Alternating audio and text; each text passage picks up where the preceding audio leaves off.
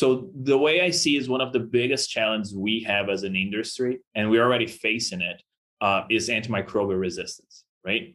If you, I can guarantee you everyone in, in any barn anywhere in the globe at one point has to use antimicrobials.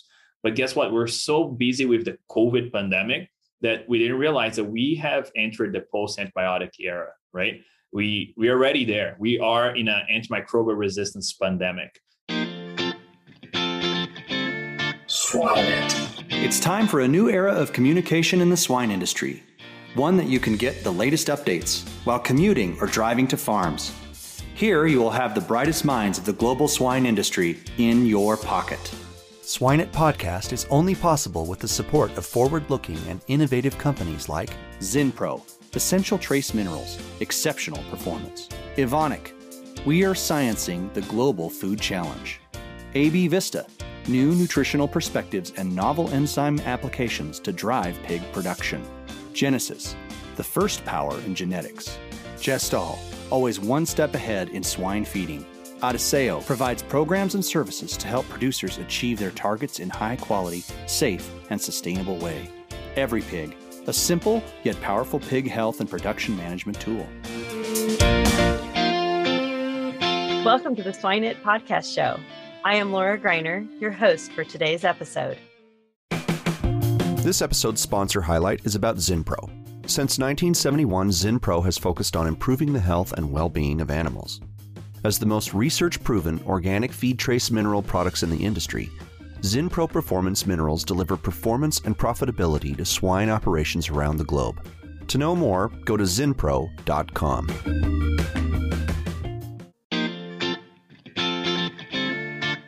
Hello, everyone. I'm your host today, Laura Greiner, and with me today I have Matheus Costa, who is an assistant professor at Western College of Vet Med in Canada. Matheus, how are you today? I'm good. Thanks for the invite, Laura. Yeah, well, we're glad to have you on Swine It today. Matheus, for our audience, would you mind maybe giving a little bit of background about who you are and, and where you come from? Absolutely. I, I guess I'm not your regular swine vet. I definitely had zero agriculture background before joining vet school. So I, I'm Brazilian. I did vet school in Brazil. And when I joined vet school, I really wanted to work with wildlife. So the, fir- the first year or so, I worked hard into going to zoos and trying to get internships. And uh, I, I realized that that was not something that, you know, would actually get me uh, the career I wanted. And and the livestock industry, uh, is essentially, uh, it was actually through an internship at University of Minnesota with Doctor Simone Oliveira back in the day. Uh, I think I was one of her last students, and she kind of got me hooked into the swine industry, and I just could not stop working anymore since then. So yeah, so I had, you know, no farms in the family. No one else was a vet. We didn't even have a dog or anything growing up. I had to like, I really asked my parents for a dog for a good ten years. And then eventually I got a dog. So it is really unconventional, although I, I knew I wanted to be a veterinarian. So yeah, and then I got into vet school, luckily. Not sure why they accepted me, but they did. And then it's, it's been kind of a funny journey since then. I, um, did my vet degree in Brazil. I went to Minnesota during my, my training to get uh, some research experience. And then uh, I was actually supposed to go back to Minnesota, but Simone left the university. So I ended up coming to Canada because it was the only colder place in Minnesota I could find. So it seemed like a good idea. But th- here's a tricky thing, though. At the website uh, here at the University, the University of Saskatchewan, they say that Saskatoon has the most hours of sunlight through the year. No one tells you, though, that that does not correlate with temperature. So as a naive Brazilian, I was very excited to come to a sunny place. And I realized that at minus forty degrees outside, it's still sunny. It doesn't matter. So I came here, did my PhD uh, with Doctor John Harding, um, and, and then moved on to the Netherlands for a year, where I had a great experience in learning how the industry works there. Uh, very different disease challenge, very different industry overall. Although we think everything's standardized nowadays, it's it's not when it comes to agriculture. Uh, complete different climate. I was very happy to leave the cold behind me. But then I actually uh, ended up coming back to North America, and uh, and here I am after a few years, um, back in the cold of Saskatchewan. So that's that's essentially it in a nutshell. Perfect. That's perfect. Yeah, it's it's definitely a little bit different climate than maybe what you grew up with in Canada. It is, and it's one of those things that um you you never you don't plan those things in your life. You don't realize you're going to do this, and you kind of adapt as you go. So for anyone who lived north and moved south, or lived south and moved north, adapting is a huge thing, right? We're, we, it's not normal for me to shovel snow. Like having a snow blower makes no sense. I never thought I would have a snow blower and feel like I need this thing, you know. I warming up your car, like going to the grocery store and leaving your car on because it's minus forty and your battery can die. Plugging in your car. I mean, now we have electric cars, but before that, it, it's it's one of those things that, you know, it's uh, there. It was a life-changing experience. I'll tell you that. Absolutely, absolutely. Well, and it's interesting too, your story about not having experience around animals, but yet being passionate about veterinary medicine.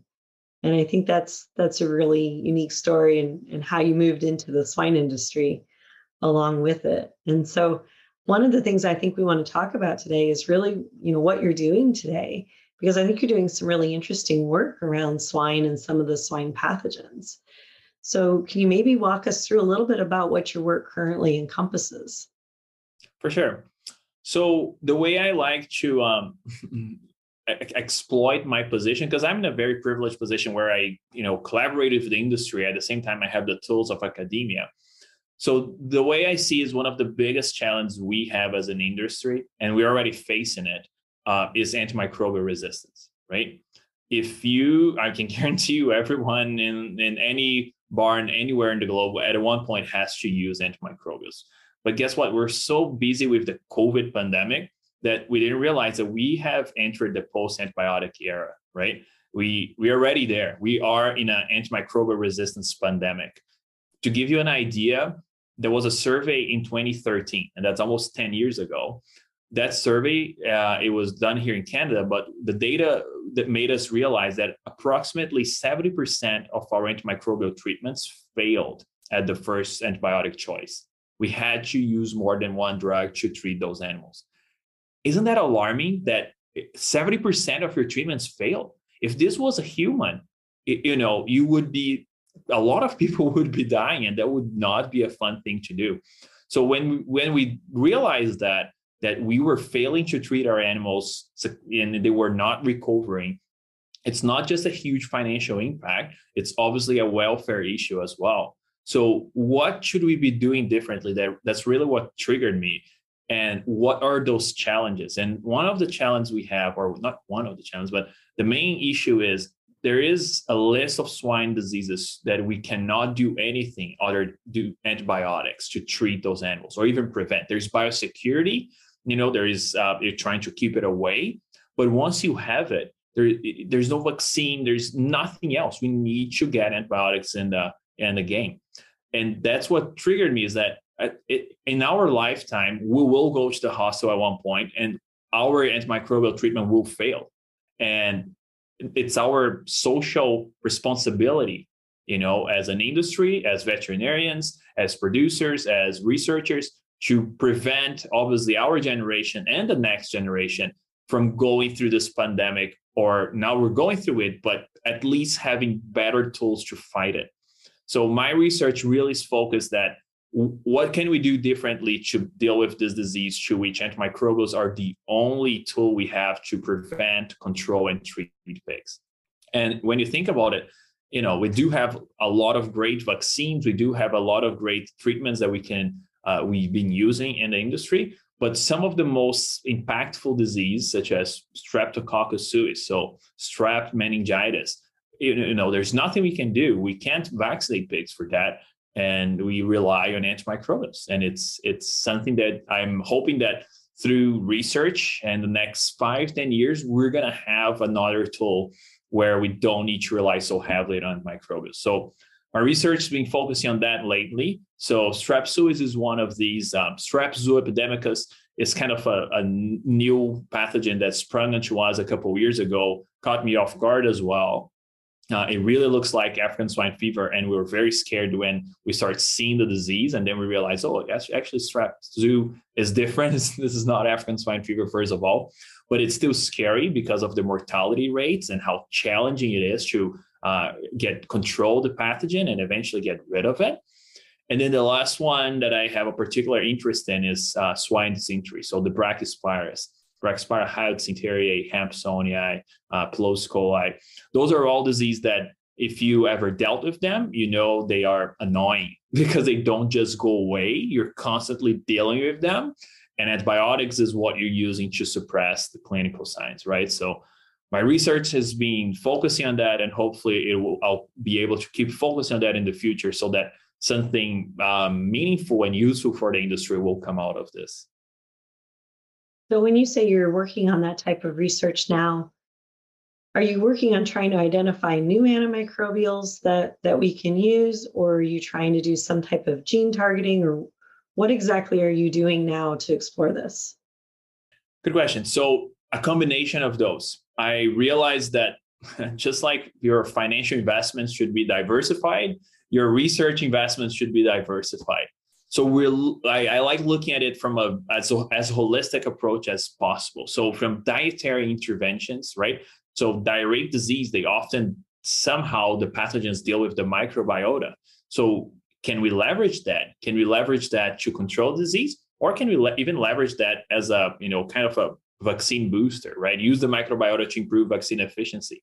So that's one thing. Uh, I also work uh, as, I also investigate new antimicrobials. So Um, we were, we just have one um, candidate compound that we're evaluating right now that seems to be promising. So it's it's and then obviously our new vaccine targets as well. So I really think that, you know, nowadays science is collaboration. I don't know that much to do anything alone anyway. I don't try to pretend. So, but when you collaborate with great minds, you you can do very fun stuff and you can get very interesting data. So instead of focusing on one single approach, I feel like, you know, no one's going to, no one thinks that in ten years, you're going to have one single answer to your problems, right? But with the M R problem, I think we're going to have to use a combination. It's going to be a non-antibiotic treatment. It's going to be increasing some certain amino acids in the diet when you have, you know, diarrhea, or is it going to be a new vaccine that we can use, but, you know, you also need to do something else to prevent those pigs from breaking with diarrhea at, at you know, at weaning. So it, it's going to be a combination of measures, but I think we'll have enough tools that, you know, as you were saying, like you worked in a, in a antibiotic-free production system, we can do it, right? It's been shown that we can do it, but the question is, what do we do with those animals that need treatment? Do we need to jump the gun and use antimicrobials, or can we still use other approaches so that we mitigate that? And antimicrobials, even the ones that we, we would think they're not uh, medically important, they really become our last, or, you know, our last resource, or our, our last thing to try, the last thing on the list. And we have other things we can do, because resistance is a problem and it's not going to go away anytime soon. One of the things that I used to spend quite a bit of time on was looking at, at organisms. I worked with um, Haemophilus influ- parainfluenza for children. And so we looked a lot at the host and the interaction with the organism, particularly because it was commensal. And, and all of a sudden then would become pathogenic. And so you had mentioned strep suis or glossars, or whatever people want to identify it as today, as being one of those organisms. And I think about that one a lot, because we talk about that happening many times at the sow farm where the piglets are getting exposed, but we don't really see it presenting itself per se until the nursery. So what are you seeing in terms of, of your research in terms of the host and the pathogen and how they interact with one another? For sure. Great question. So yes, those pathogens are a challenge, right? Oh, they're, let's put it this way, as you said, they're not even pathogens, right? They're bacteria that one hundred percent of the pigs have strep suis, right? You cannot find a pig without strep suis. One thing we've learned that I thought was surprising is that Uh, strep suis is the majority of the bacteria in the eyes of pigs. And it, we were looking at something completely different, and it's kind of sprung onto us, like, why is there so much strep suis on the eye? And, you know, and not just, you know, we always thought about it as a tonsil upper respiratory tract. It's also in the eye. It's everywhere. They get colonized when they are born. And we need to understand what triggers that disease, right? What triggers that horrible presentation that we see. And, and once they invade the host, so once they break into any of the barriers, they gain access to the brain. And if, when you think about it from, as an immunologist, when you think about it from an immunological perspective, gaining access to the brain is quite a feature. Not everything can do it, right? It's a challenge. So the host pathogen interactions, I think we always been looking at it from a simplistic perspective. There is no such thing as host pathogen interactions. There is a third member there. So it's always a host microbiota pathogen interaction. There is a, a lot of things playing uh, in this field all the time. And we've been neglecting probably one of the major players. The, and it's challenging, though, because we're literally we're just scratching the surface with microbiome research. We even the tools we have, and I, I, I'm sorry to break the news for people who are not uh, looking into how we generate the data. Every time we generate microbiota data, it's biased. There is no way we can do it so far that it's completely unbiased and show us the real picture. Uh, good data relies on a lot of controls, and it's very expensive. So what we think we understand about the microbiota is still a bit, you know, not wrong, but it's still a bit biased. It's not exactly what it is. And also ninety percent of the research done only looks at what we should be calling the bacteriome. We're not looking at the virome. We're not looking at the fungome, right? It's, and it's, a, it's sure ninety percent of the microbiota is bacteria. But that ten percent plays a role and plays a very important role, actually.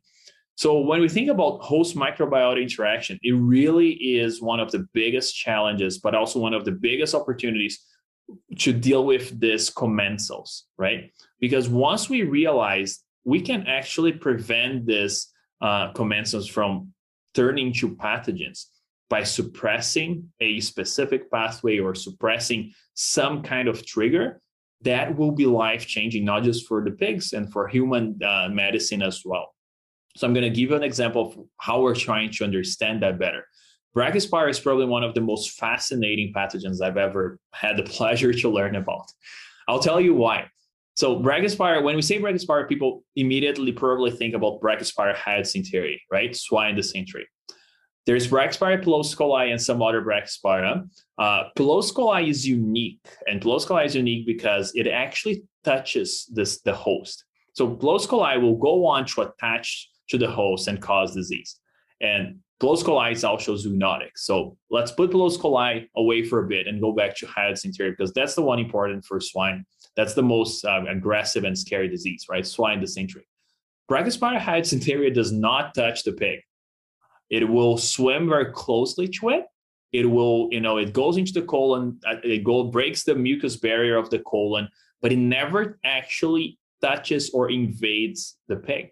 All that damage, and I don't know if you ever had an opportunity to see the colon of a, a pig with swine dysentery, it's angry and it's it looks bad, right? It's blood, it's necrosis, it's fibrin, you know, it's red and yellow and everything at the same time. So all that damage is likely driven by the microbiota. Brachyspira is not really the one, you know, it may trigger some of the damage, but what we're learning is that there is more to that equation, because we've been taught to think about, uh, there's such a thing in, in infectious disease called cost postulate, right? Cost postulate was actually postulated uh, decades ago. And the idea is that you have one pathogen, one disease. If you put this pathogen into a host, it's susceptible, it will cause disease, and you should be able to recover this pathogen. We're learning that things are not that simple, right? With the microbiota, and as we progress, uh, as science progresses, we're learning that disease such as swine dysentery, it's not just having the pathogen, because one hundred percent of the pigs have Brachyspira. So Brachyspira, not Brachyspira hyodysenteriae. So that's very important to make it clear. But one hundred percent of the pigs, every time we look at colon samples and we sequence it, we find Brachyspira. So finding Brachyspira hyodysenteriae, though, does not also means you have disease. We have tested multiple pigs. They are positive by culture, so we can grow Brachyspira hyodysenteriae. They don't have swine dysentery, and they never been exposed before. So it's not like they have immunity to it. So there is more than what we think there is when it comes to infectious disease. And Brachyspira is a good model because we understand enough about it. And the intestine is, is somewhat, uh, it's, it's pretty different from the lungs and the tonsils from the perspective that there's a lot of bacteria in there. So the microbiome is very, is a very large population of cells. So it's kind of a good model to understand that when I say, you know, disease is not just pathogen, bacteria, sorry, pathogen, the host and the environment. It's pathogen, the host, the microbiota, and the environment. And what we're learning now with Brachyspira is exactly that. There is, seems to be a specific microbiome type or specific players there that without them, Brachyspira doesn't do much. You know, you can have, pigs will have transient diarrhea, loose stools, but not bloody diarrhea that, you know, we're, uh, we're used to seeing on a full-blown outbreak.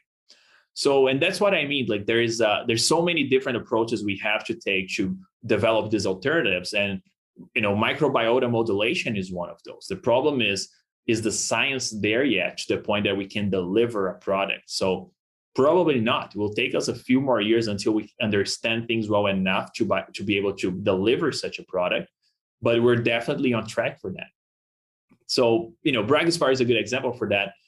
Strep suis is a bit different because as you, I just told you, you pigs have strep suis everywhere. So their eyes is full of strep suis, their throats are full of strep suis, if they make it to the lungs.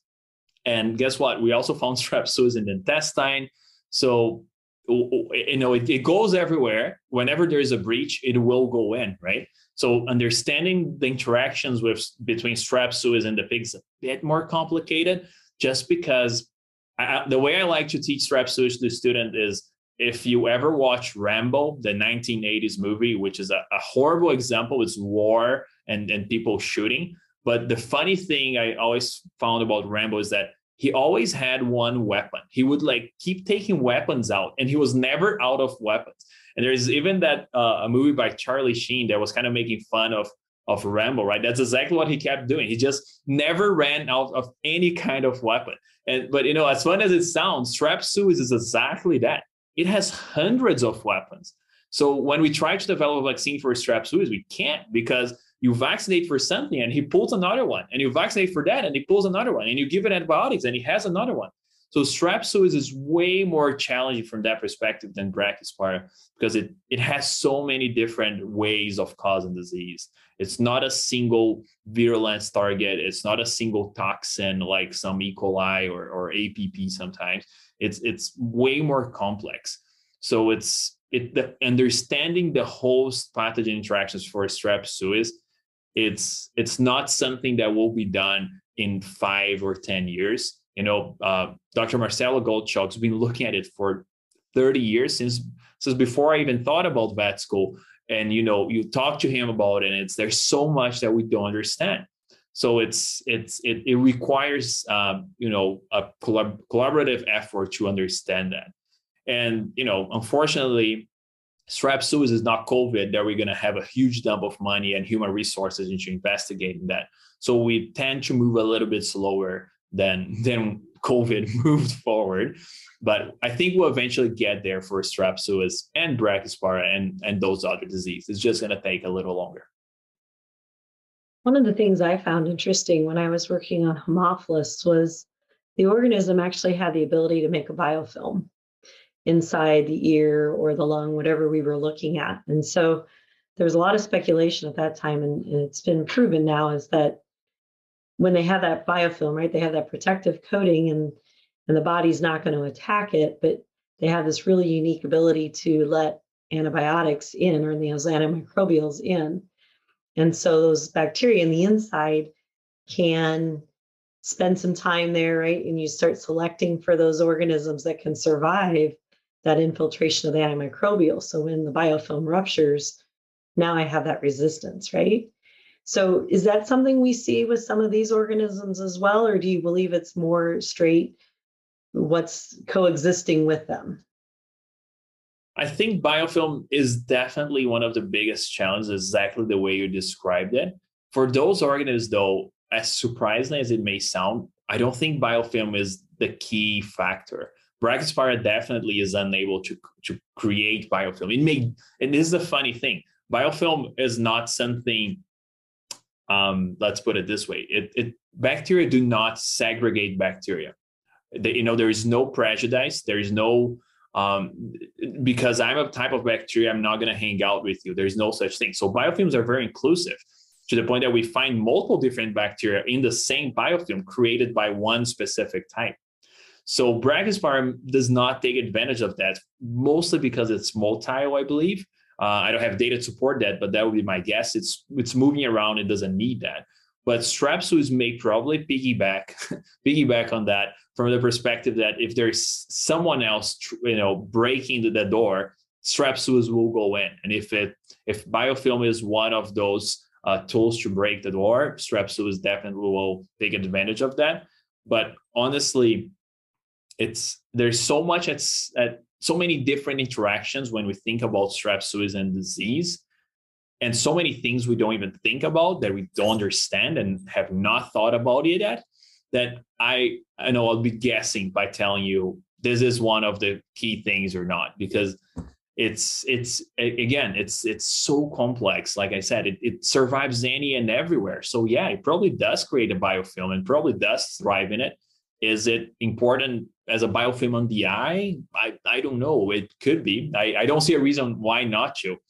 But uh, it's definitely one of the challenges when it comes for environmental contamination. So Strep suis, every pig has it. Strep zooepidemicus, not everyone has it, luckily, because if they all had it, um, you know, it's specifically there's a, a strain that's associated with disease, it would be much, much more challenging. So Strep zooepidemicus is definitely taking advantage of biofilms, especially in the environment. We have had a lot of trouble trying to eradicate Strep zoo, and it's because It, it does things that we didn't know it would do. So I'm going to give an example. So Strep zooepidemicus, if you ever heard of Strep zooepidemicus before, is associated with respiratory disease in multiple different species, specifically horses is, is a big deal uh, for equine uh, and horse owners, because it, it could be associated with strangles. It's, it's, it's a big challenge. When it comes to pigs, though, we kind of thought it would act the same way, right? Oh, it must be a respiratory challenge or associated with lungs. Absolutely wrong. We had no idea what we were doing. We figured out that Strep zoo is more of a, it could be in the tonsils. It definitely likes the tonsils, but it apparently is also an intestinal pathogen. It doesn't lead to diarrhea, but it can use the intestine to translocate into the host. And it's also shed in the feces. So, you know, when something's shed in the feces, it's going to go everywhere in a pig barn, and it's probably going to survive in some kind of biofilm somewhere when you're washing things, right? So getting rid of it is a big challenge. So, you know, it, it's it, we're we're very fortunate because we have great minds in the swine industry, and we are very unfortunate because we we could really benefit from more minds and more people looking into these challenges. So hopefully in the, in the next, you know, five, ten years here, we're going to be able to elucidate some of these issues a little bit more and, you know, have better answers. But because I understand as a producer, I'll be very frustrated dealing with something like that. Yeah. Yeah. I, and I think that's really interesting. We had a case study um, where we were having a rotavirus C issue in the, the farrowing house, right? So a viral issue, and um, tried many different things, disinfection and, and everything that we could think of. And had a group come in, and they they did more of a, a widespread kind of shotgun approach in our diagnostics. And they actually found that it was an E. coli that wasn't necessarily pathogenic, but was enough to change that microbiome, just like you were speaking of, where now all of a sudden we were presenting with rotavirus C, but that was not really the issue, right? So once we went in and changed the microflora, got rid of the E. coli issue, rotavirus C went away. So how do we help our producers? Because that, and our veterinarians for that matter, because that's really frustrating. It's very frustrating from our perspective too. It's frustrating for everybody. I'm going to tell you why it's frustrating from my perspective as a researcher. We're not there yet where the technologies we use to study the microbiome are crystal clear. We're trained as veterinarians and we are trained as producers that if you test for influenza, it's either positive or negative. You either have or you don't have it, right? So it, the microbiome doesn't work that way, unfortunately. You have it. There's no way. So, but what's in there, and, and I don't think what's in there is even that important anymore. A lot of the research in the past ten years, so the microbiota research really started peaking in early twenty thousands, you know, twenty ten and twenty twenty, where we still see a lot of research focusing at the question, who is there at the microbiota, right? Who is, who, who is there? What, and, but we don't really ask the question, what are they doing yet? And that's partially because asking that question is literally more expensive and, and more challenging to answer. But I do believe that to help veterinarians and producers, we need to kind of stop thinking that it's important, you know, who is the bacteria, what, you know, it doesn't really matter if you have E. coli or whatever it is. There's so many bacteria, like you have ten to the fourteenth things in there. You have so many things. Naming them all is useless. What's important is, what are they doing there? So, um, and, you know, we are starting to understand the importance of that. And there is a bit of a mindset change from the perspective of, you know, you can have Brachyspira hyodysenteriae without disease. That's okay. Uh, it's important to know what is it doing there, because if there is, for example, and I'm going to give you a, an actual example that seemed to be proving itself um, with Brachyspira, is that there are specific uh, types of bacteria, or there are, there are specific uh, metabolites that are important for Brachyspira disease. So it doesn't matter who's generating that those metabolites in the microbiota. If we stop them from doing that, Brachyspira won't cause the full-blown swine dysentery. So it, it's frustrating from a veterinarian and, and, and a producer perspective, because we don't have the tools to tell you, hey, it looks like we need to reduce the amount of fructose, or inc- increase, uh, I know, like, I don't, I'm not a nutritionist, but in- increase the amount of, uh, I know, detergent, uh, neutral detergent fiber, whatever it is, and it will change the bacteria. But we will get there. We're starting to move towards that, where it doesn't matter who you have. It, what it matters is what are they doing. And if we remove a piece from the puzzle and they stop doing that, and that helps you, for example, control the amount of this E. coli, and that's enough, right? So in the, I, I, that's where I see that we're going to be in the next five to ten years. We're going to stop caring so much about getting a positive or negative result. Uh, obviously, some pathogens will still need it. Don't don't don't tell don't start telling people that, oh, it doesn't matter anymore. I'm a nucleus and I have all these pathogens. No, it doesn't work that way. But for some of this disease, controlling it is going to be from the perspective of you can you have it, that's fine, as long as we keep it in check. I don't know, colonic pH, right? If that's all we need to do, acidifying water, and it, that will decrease pH, and hopefully that will suppress a given uh, production of a given sugar, and that stops disease from, from actually developing, right? Because at the end of the day, that's all that really matters. We're learning right now with COVID that I have COVID, you have COVID. It, Omicron does not let anyone get away, right? And it's the same thing with some of these diseases. Strep suis, everybody has it. As long as we can keep it in check, is it a vaccine or is it something else?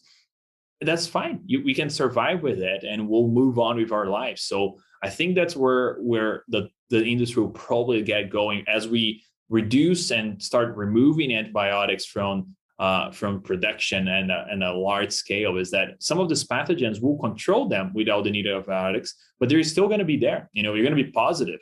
And twenty years, thirty years in the future, someone's going to be like, what do you mean you didn't have it? Wow, how did you even manage not having it? I mean, everybody has it now. That's, I can't even think of a world where not, you know, all barns in the world don't have this specific pathogen, but we don't have disease. So it doesn't matter if you test positive or negative anymore. So it's frustrating. It will be frustrating for the next few years until we are at the point that we know how to harness the power of the microbiome. We're starting to understand we don't have the best tools yet. We're getting there. So I guess my message is hang on there, keep keep learning about it. Um, there's definitely approaches that already work. We may not fully understand why, but there's definitely things that already work. But to, you know, the, the full-blown revolution will come. And unfortunately, I think it will come because of it, of the antimicrobial resistance pandemic. It w- will be forced to figure it out, essentially. Mm-hmm. Yeah, and I think you you summarized that perfectly, because that was my next step, was just to kind of summarize where you were going. But I think that that really did a nice job of summarizing kind of where you see we're headed and, and how long and, and what's going to be happening. So thank you for that. It is time to our famous tree. Celebrating its twenty-fifth anniversary, Gestal manufactures the original wireless standalone swine feeding system. Designed by pork producers for pork producers. They are simple, reliable, and provide peace of mind twenty-four hours a day, seven days a week, three hundred sixty-five days a year. Gestal is not just manufactured by an equipment company, but by a family pork production business with a slat-level understanding. Gestal, always one step ahead in swine feeding. For knowledge and news from the global swine industry, access our partner, the pig site dot com. So as we wrap up our time today, we like to ask our, our guest speaker just a couple of kind of different questions, if you will. The first one we like to ask is, what's your favorite swine resource book that you'd recommend to the audience? You know, that's a great question. And I'm probably going to disappoint a lot of people when I say I don't go to a favorite book and I don't have a favorite book. Um, what I have, I, and I think that's what everybody should be doing nowadays, is you don't need to limit yourself to a specific source. Is, you know, Google, Google Scholar, if you're not familiar with PubMed and you want to get into real science, is going to Google Scholar and looking for scientific articles on the subject you're interested in. Because nowadays, it doesn't matter where things are published anymore, right? You, we have access to gigabytes or the whole library, the whole, you know, the Congress libraries that is on, on your hand with your phone. So you need to find the information you want. Doesn't matter what it is. So to be quite honest, I don't have a specific swine book I go to. I look for the information I need on this um, huge amount of data we have available on our phones and computers. Mm-hmm. Perfect.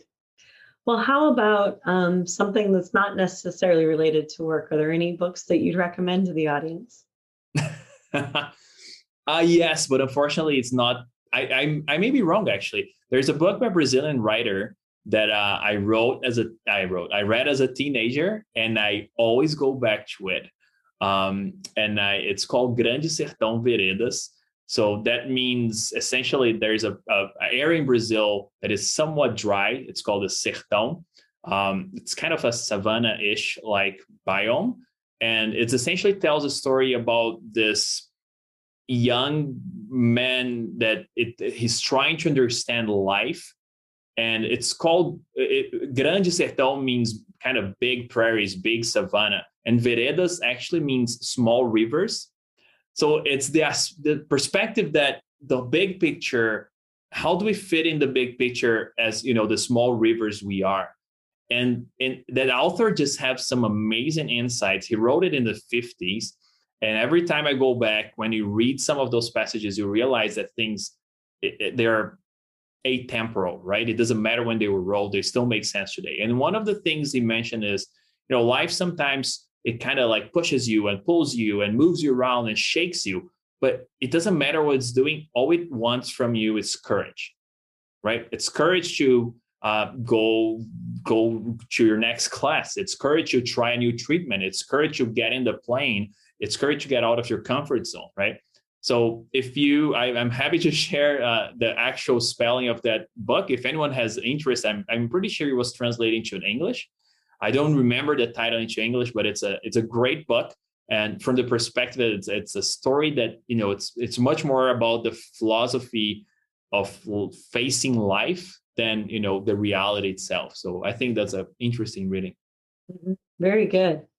So that kind of leads into the next question. Um, when you think about someone who's successful in our industry, what trait stands out to you that you think's helped them be successful? I think it's that. It's courage to do something different. Um, people I've seen who are successful in the swine industry, they broke the cycle.